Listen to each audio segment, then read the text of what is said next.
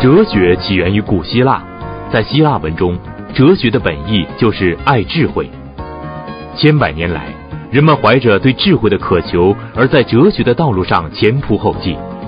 在今天，当我们进入哲学的殿堂，依旧可以感受到先哲们的痛苦。哲学究竟是什么？在人类的历史上，它到底起着什么样的作用？中国人民大学哲学系张志伟教授做客百家讲坛，与我们一起探究哲学的奥秘，接受智慧的洗礼。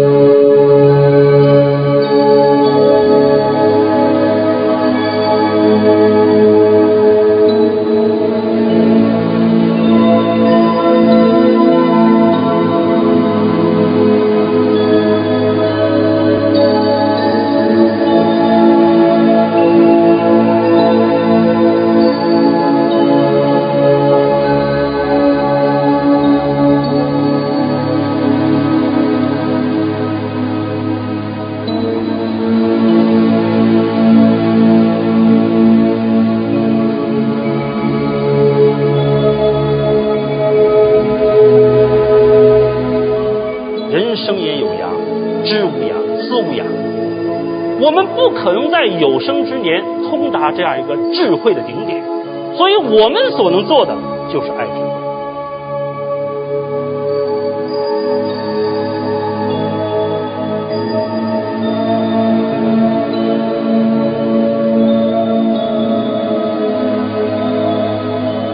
他需要的是思考，需要的是自觉，需要的是你自己灵魂在场。张志伟。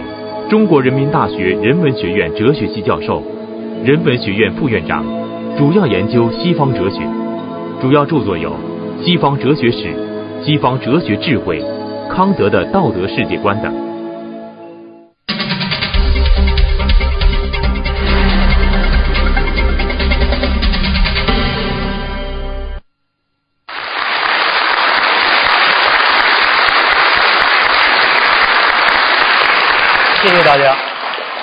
大家。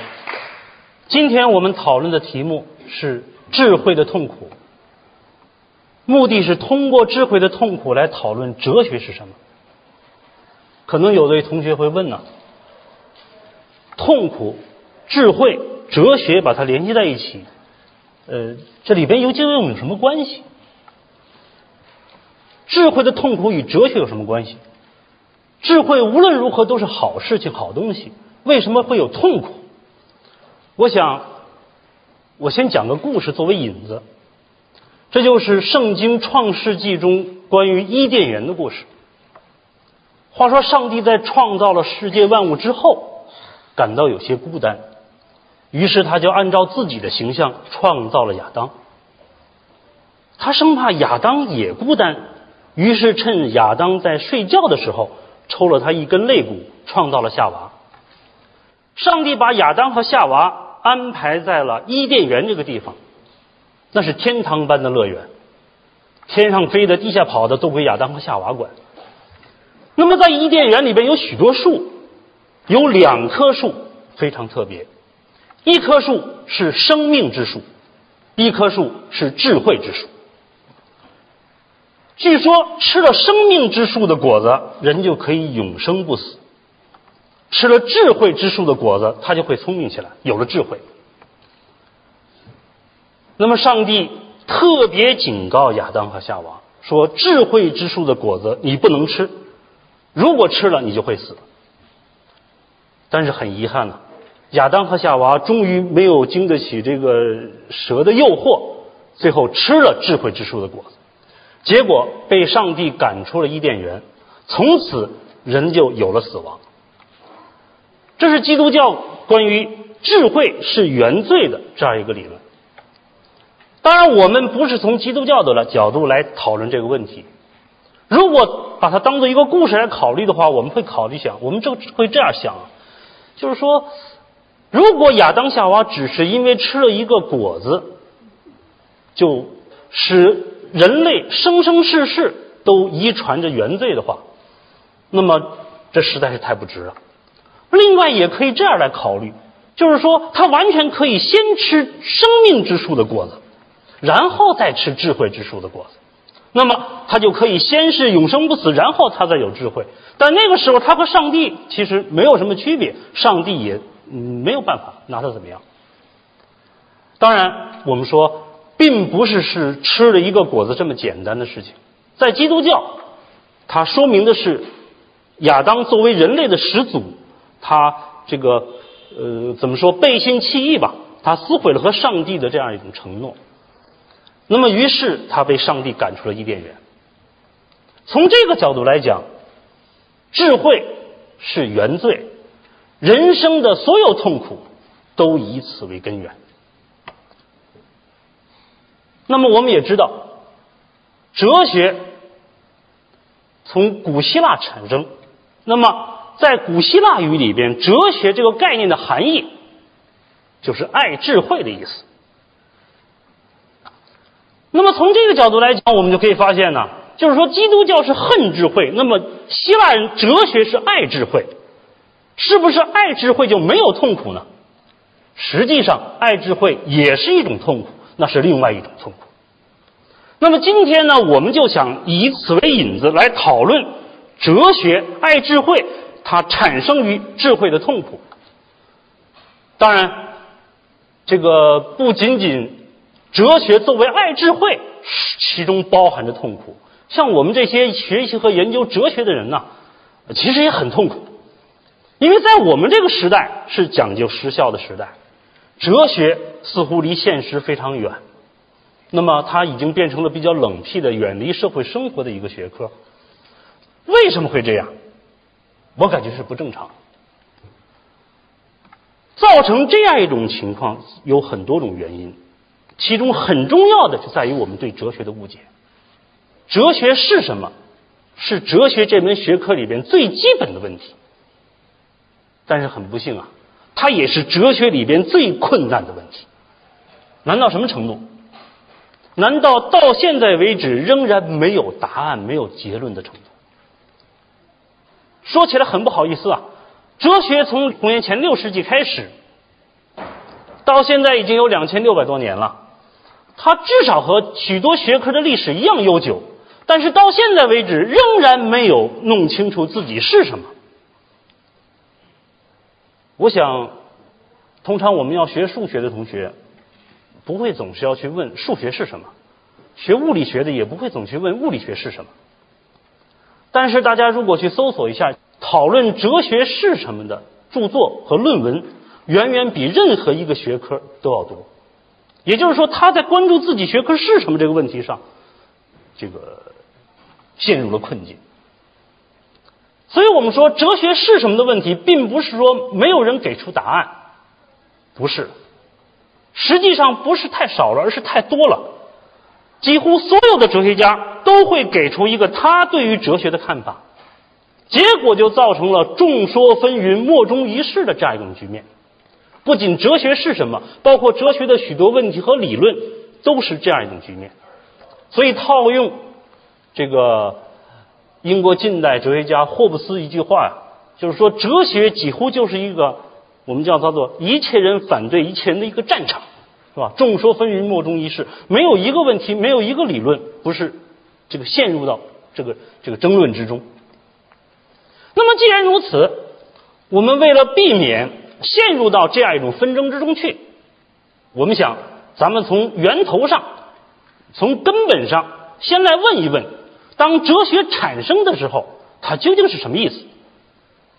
实际这一点，我们随便翻开一个字典，里边都会告诉我们。哲学起源于古希腊，philosophy 在希腊文里边，philosophia 本意就是爱智慧，philos 爱，sophia 智慧，哲学的本意就是爱智慧。这一点大家觉得很平常，因为我们随便随便翻开字典都会看得到的。但是大家可能没有想到啊，在这个很简单的词源背后，其中包含的意义。也就是说，当哲学诞生的时候，哲学家们并没有说哲学是有智慧，或者哲学就是智慧的化身，他们只说哲学是爱智慧。你像希腊著名哲学家柏拉图，他就曾经这样讲：“他说，我认为智慧这个词太大了，只有神才配享有它，我们人只能爱智慧。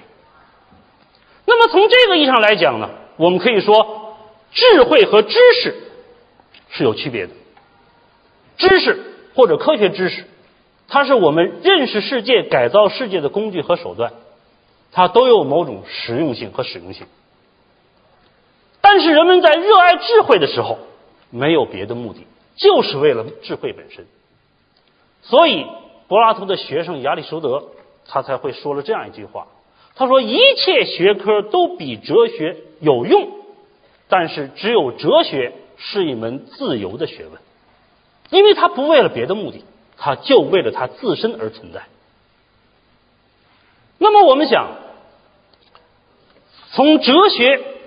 作为对智慧的爱，后来又转变成智慧之学，也就是说，哲学家们不甘心于仅仅是爱智慧。我想要是我们大家走上这条路，也不会甘心只是爱智慧，我们都希望我们有智慧。结果，西方哲学就走了一条试图使哲学成为科学的这样一条道路。使智慧成为一门学问、一门科学的道路，我称之为哲学的科学情节。这一点从近代科学以来尤其明显，因为它受到近代科学的鼓舞，一门一门学问都成为科学，都具有了某种普遍必然性，放之四海而皆准。那么，哲学认为，我应该是一切科学的基础，我更应该是科学。但是实际上，从事实上我们就可以看到，到现在为止，两千六百年过去了，从近代开始，三四百年时间过去了，哲学并没有真的具有像自然科学那样的科学的特征。为什么？我们讲，实际上在某种意义上就是人们误解了哲学的本性，因为智慧与知识的区别在于。它标志的是一种至高无上的、永恒无限的理想境界。人生也有涯，知无涯，思无涯。我们不可能在有生之年通达这样一个智慧的顶点，所以我们所能做的就是爱智慧。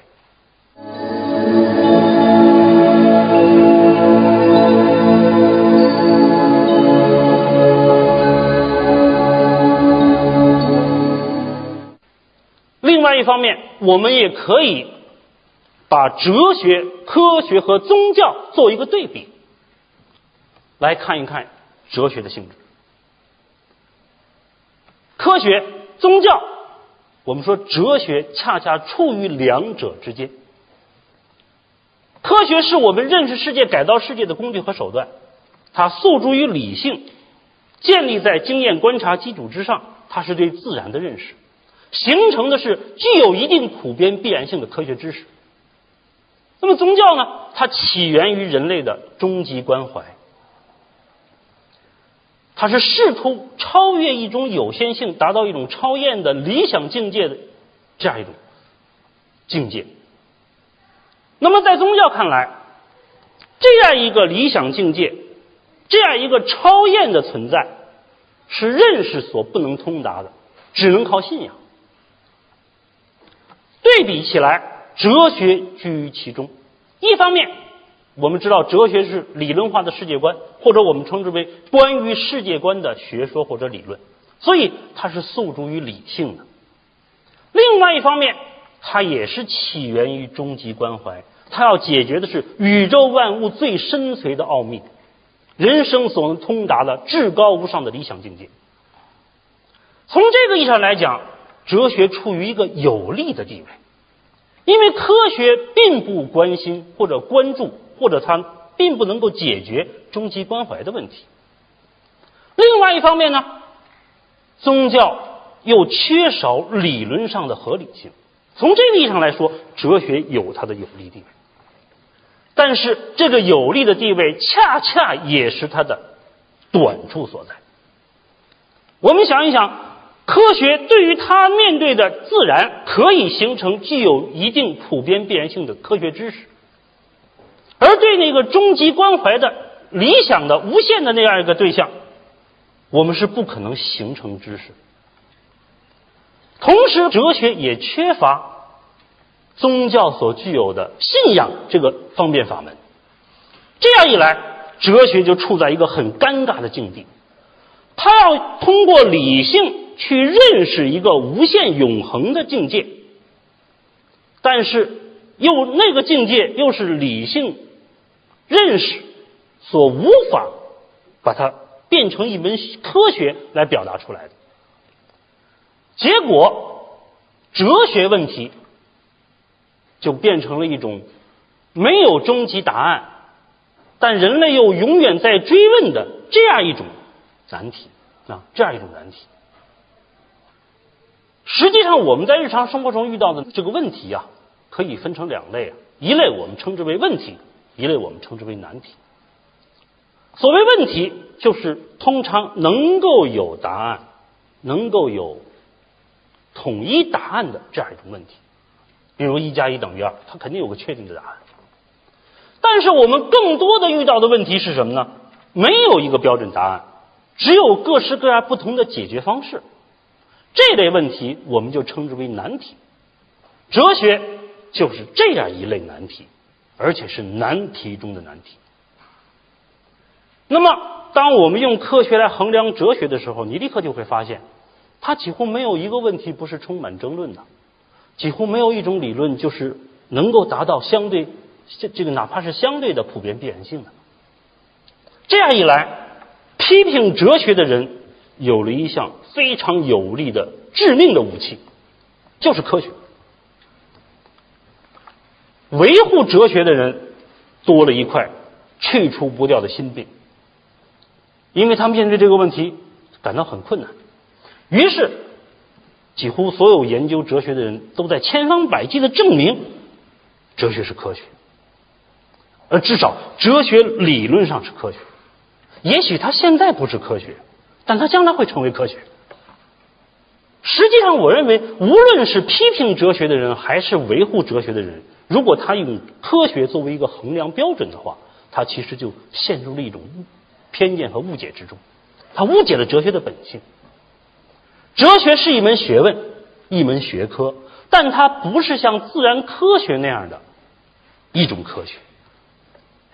实际上，我们想一想啊，我们是不是非要要求一切学问、一切学科都是要像自然科学那样的学科呢？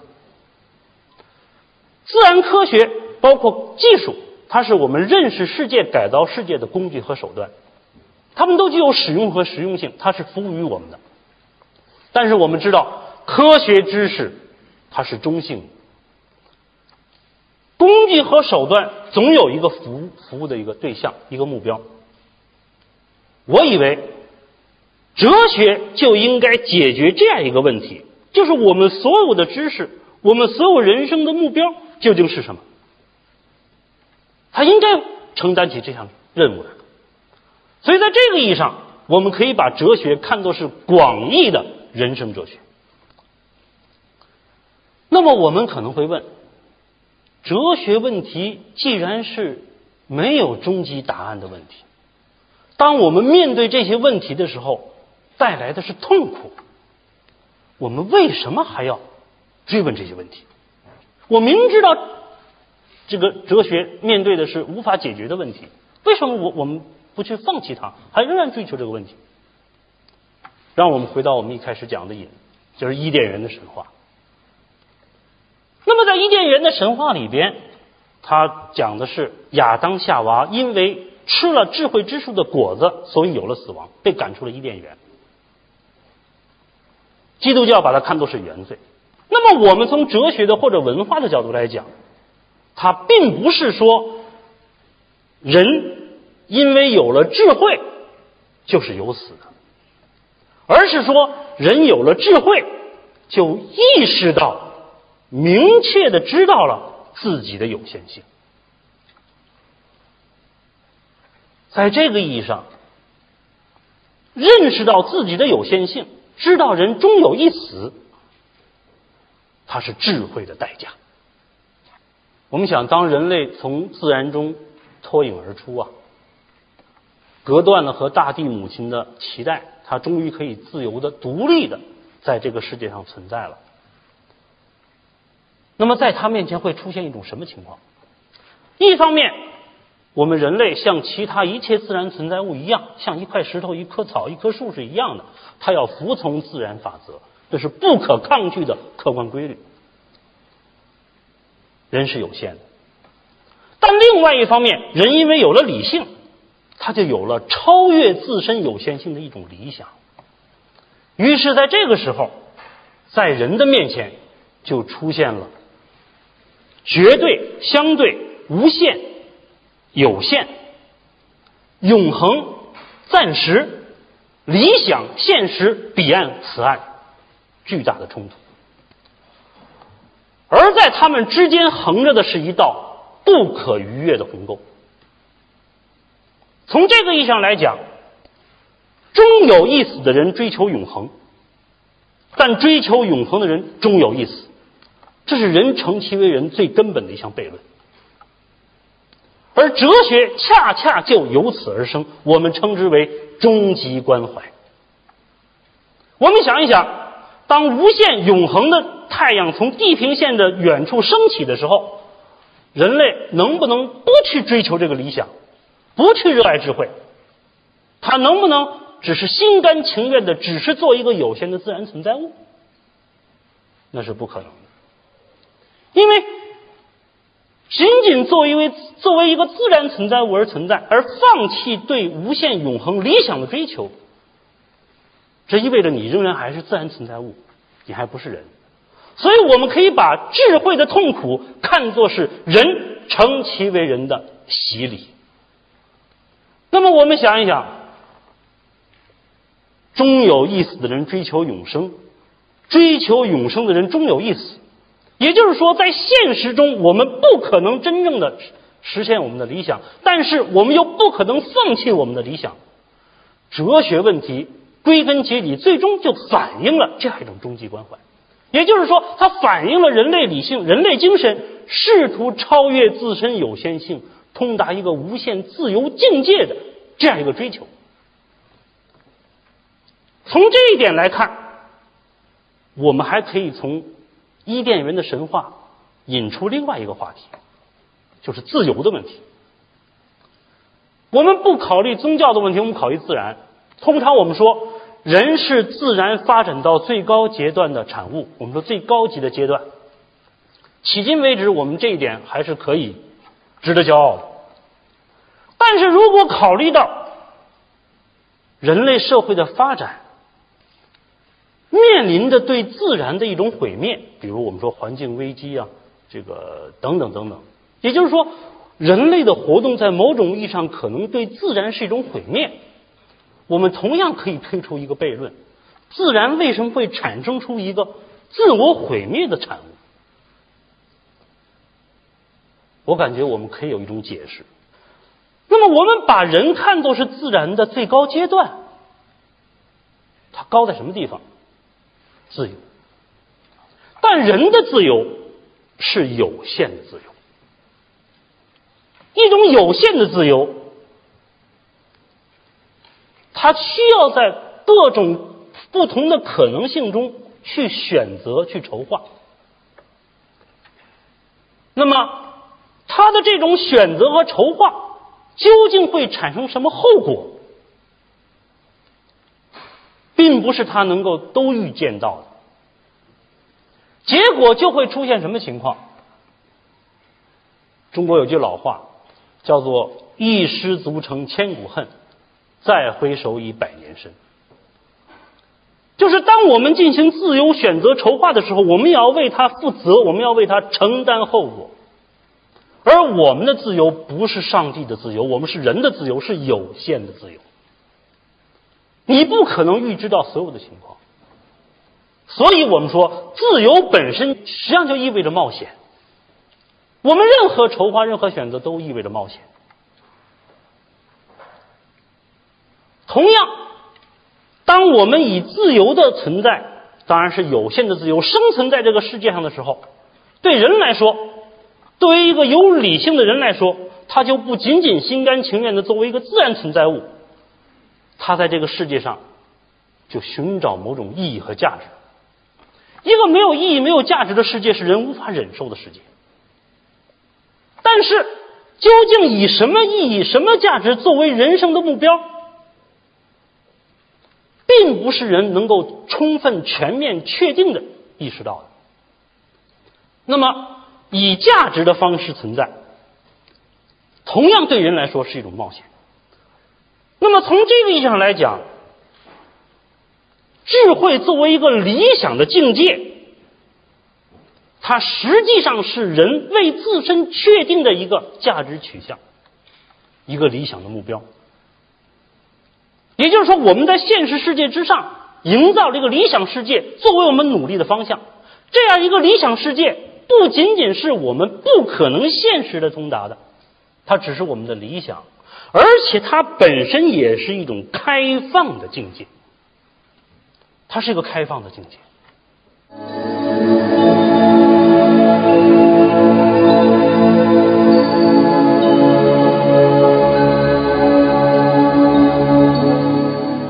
那么，我们想怎么学哲学？我说，你哲学问题是永恒无解，但是人类又不得不去追问的问题。它表现为一种智慧的痛苦，但却是又是人必须去经受的一场洗礼。那么我们怎么去学哲学？我想在座各位或许都有读哲学著作的经历，因为哲学不仅仅问题难解，哲学著作晦涩难懂是出了名的。很少有人说我看哲学著作像读小说一样，可是你要想了解哲学家们的思想，就只有读他们的书。在这里边就有了个问题，我想主要是语言的问题。我们只有一种语言，自然语言或者叫做日常语言。当我们用这样一些来自自然生活的语言来表达日常生活的时候，我们不会有困难。但是你要用它去表达那个无限永恒的境界，他就会陷入了困境。所以，哲学家不是说他们不想有话好好说呀，他们不是说不会正经说话，都并不是说都想故弄玄虚，我把这个东西弄得难的让人大家都不理解才好，不是的。哲学家都希望把自己的思想说得非常清楚，让大家都能够接受，可惜他做不到。那么这样一来，我们在阅读哲学家的著作的时候，就面临的困难在哪儿呢？就是说，他是千方百计，苦于找不到合适的语言来表达他的思想，而我们要记住他的思想，去接近他所表达的对象。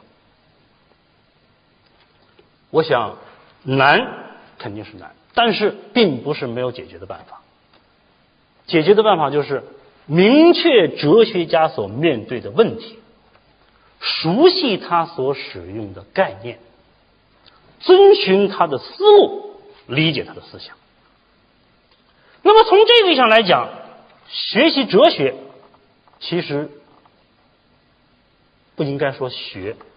我们有时候说哲学不是学出来的，也不是老师站在这儿能够教出来的。它不是一个知识的传授和学习，它是一种思考。而这样一种哲学的思考。它是围绕问题而产生的。只有当我们把哲学家的问题当做我们自己切身的问题，或者把我们自己的问题上升到哲学的高度，我们才能真正进入到哲学思考的层面，才能够上路，进入到哲学运思的这样一条道路上去。公元前六世纪，泰勒斯作为哲学的始祖，他留下了。一句话叫做“大地浮在水上”。这个英国哲学家罗素，他在他的《西方哲学史》里边写到这里边的时候，发了一番感慨啊。他说：“人们感觉到要学哲学，就要进入到一个神圣的殿堂。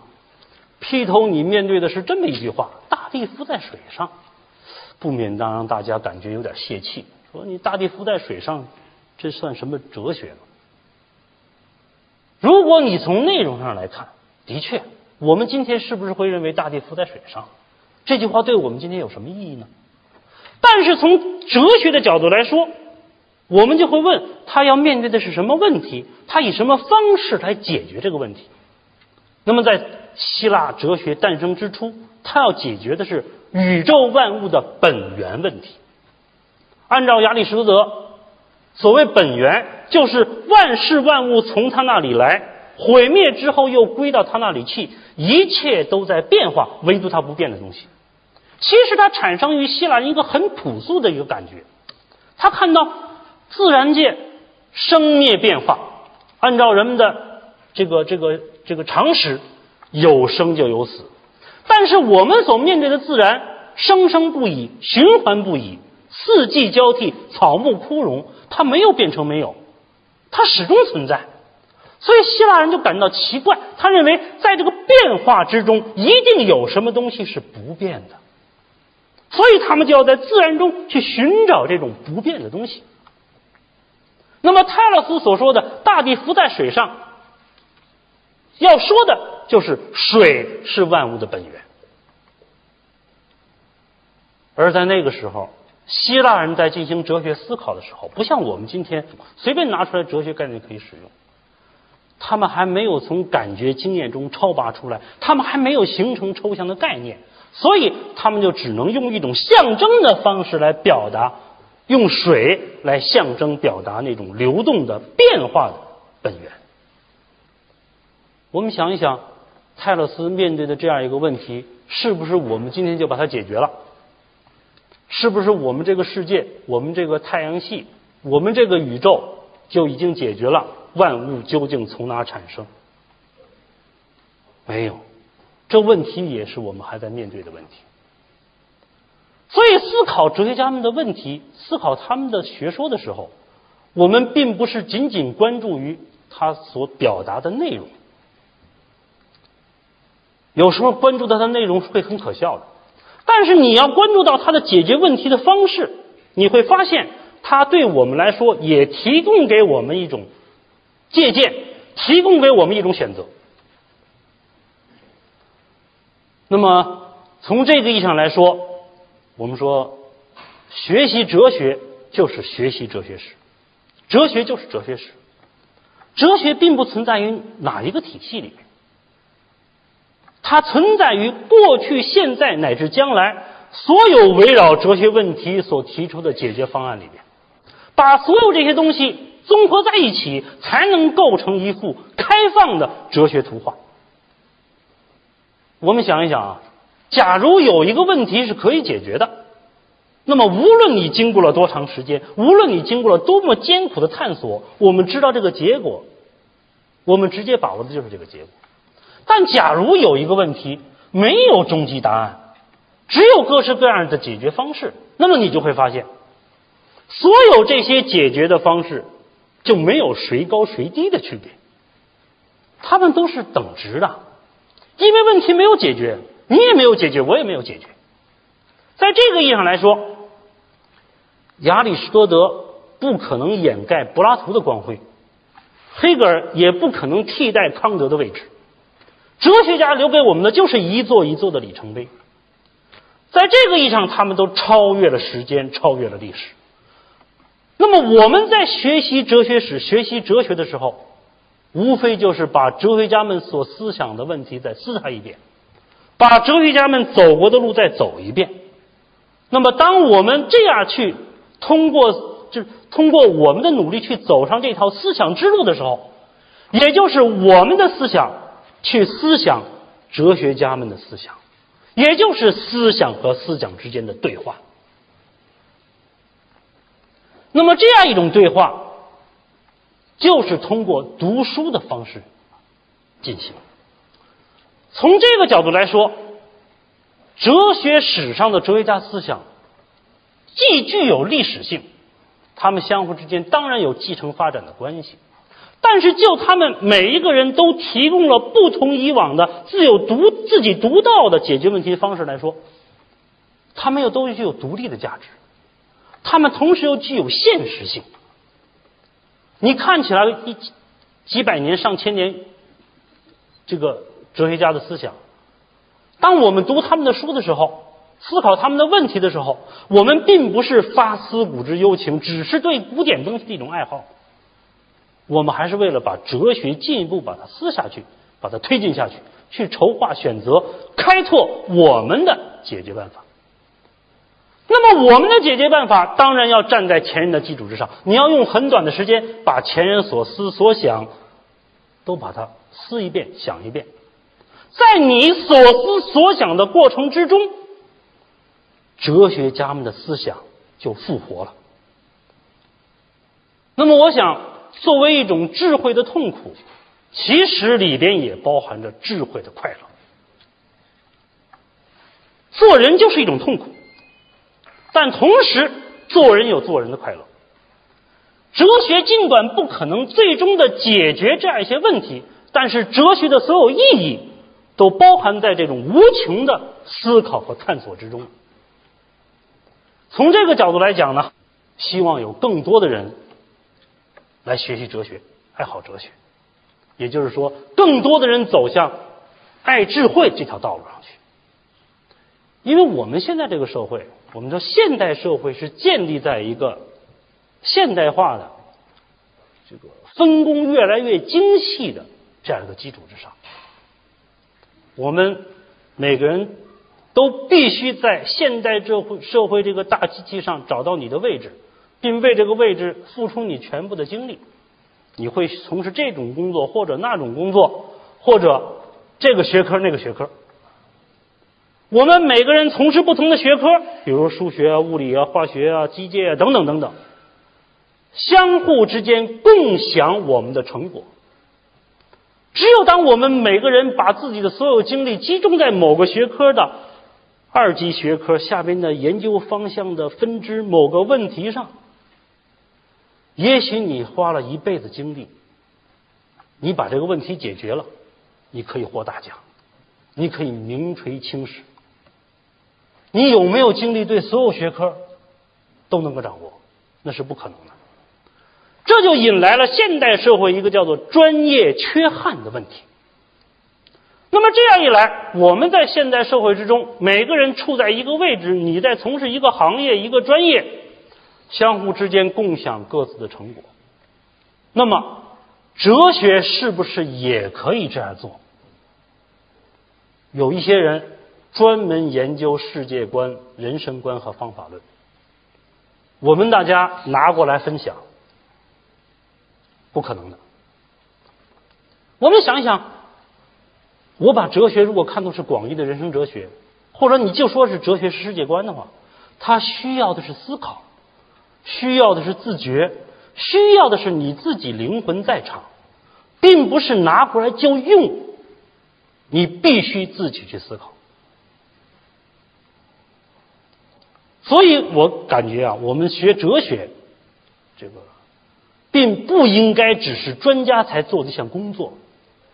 我们不能说只就是让一些专家去关注世界观的问题，让他们去关注人生的意义和价值的问题，我们大家都不关心了。然后他们提出来的一些人生观、价值观，我们拿过来就用。我们想一想，人生之路总是我们自己去走的，那就毕竟是我们自己的人生，不是别人的人生。所以，从这意义上来讲，哲学应该是每个人都应该思考的问题。哲学应该每个人都去作为一个爱好的问题。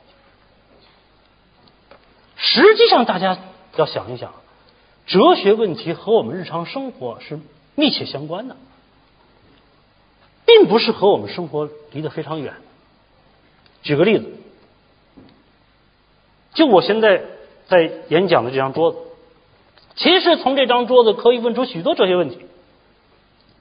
你比如说，桌子究竟从哪来的？它是由什么材料做的？为什么叫做桌子不叫做椅子？使桌子叫做桌子的是桌子的材料呢，还是桌子的概念？我们知道，构成桌子可以有铁的、塑料的、木头的。石头的各种材料，那么它一定是符合桌子的概念，我们才叫它做桌子。但是桌子可以是生灭变化的、相对的存在。桌子的概念，我们说是不变的。但是假如桌子都毁灭了，桌子的概念在哪？假如你说桌子是由桌子的概念来确定的，它以什么形式存在在这个桌子里面？再有，我们对这张桌子可以形成我们关于桌子的知识。我们怎么来确定我们关于桌子的知识和桌子就是符合一致？我们怎么来去对比我们关于桌子的知识和这张桌子本身？这些问题都是哲学里边。在和里里边有些问题是到现在为止还没有解决的问题，所以你看起来简单不简单？它就是我们面前一张桌子。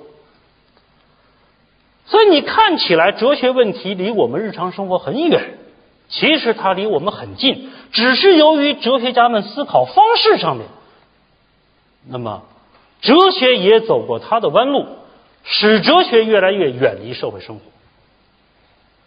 你比如说，我们有时候这样来讲，我们说。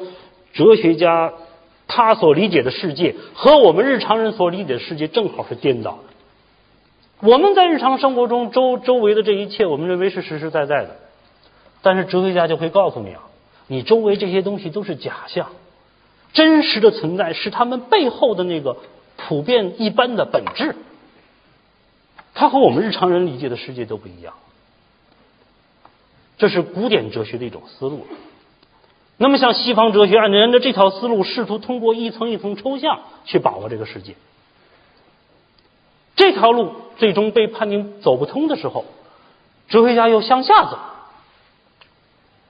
就像我们刚才提到的，关于桌子和桌子的知识，这是在认识论上有了主体客体分别之后才会产生的问题。那么，我们要追问问题，可以向下回溯，回溯到。还没有形成主体客体区别之前，我们和桌子的打交道，实际上想跟大家讲的就是，哲学固然有它深刻晦涩难懂的地方，但是哲学实际上和我们日常生活是密切相关的，大到人生的价值和理想，小到我们日常生活的具体的事物，都可以和哲学有关，但这种关系不是。我们说是一种知识的关系或者直接的关系，我们又也不应该把哲学好像是一切东西都可以纳入到哲学之中去了。哲学有哲学关注的对象。那么最后，我想这个一方面我们感谢大家来和我一起来讨论智慧的痛苦，实际上我们也在经受一个智慧痛苦的洗礼。另外一方面呢，我们也希望大家通过我的演讲，大家能够对哲学产生爱好。那我觉得我是就感到非常的荣幸啊！好，谢谢大家。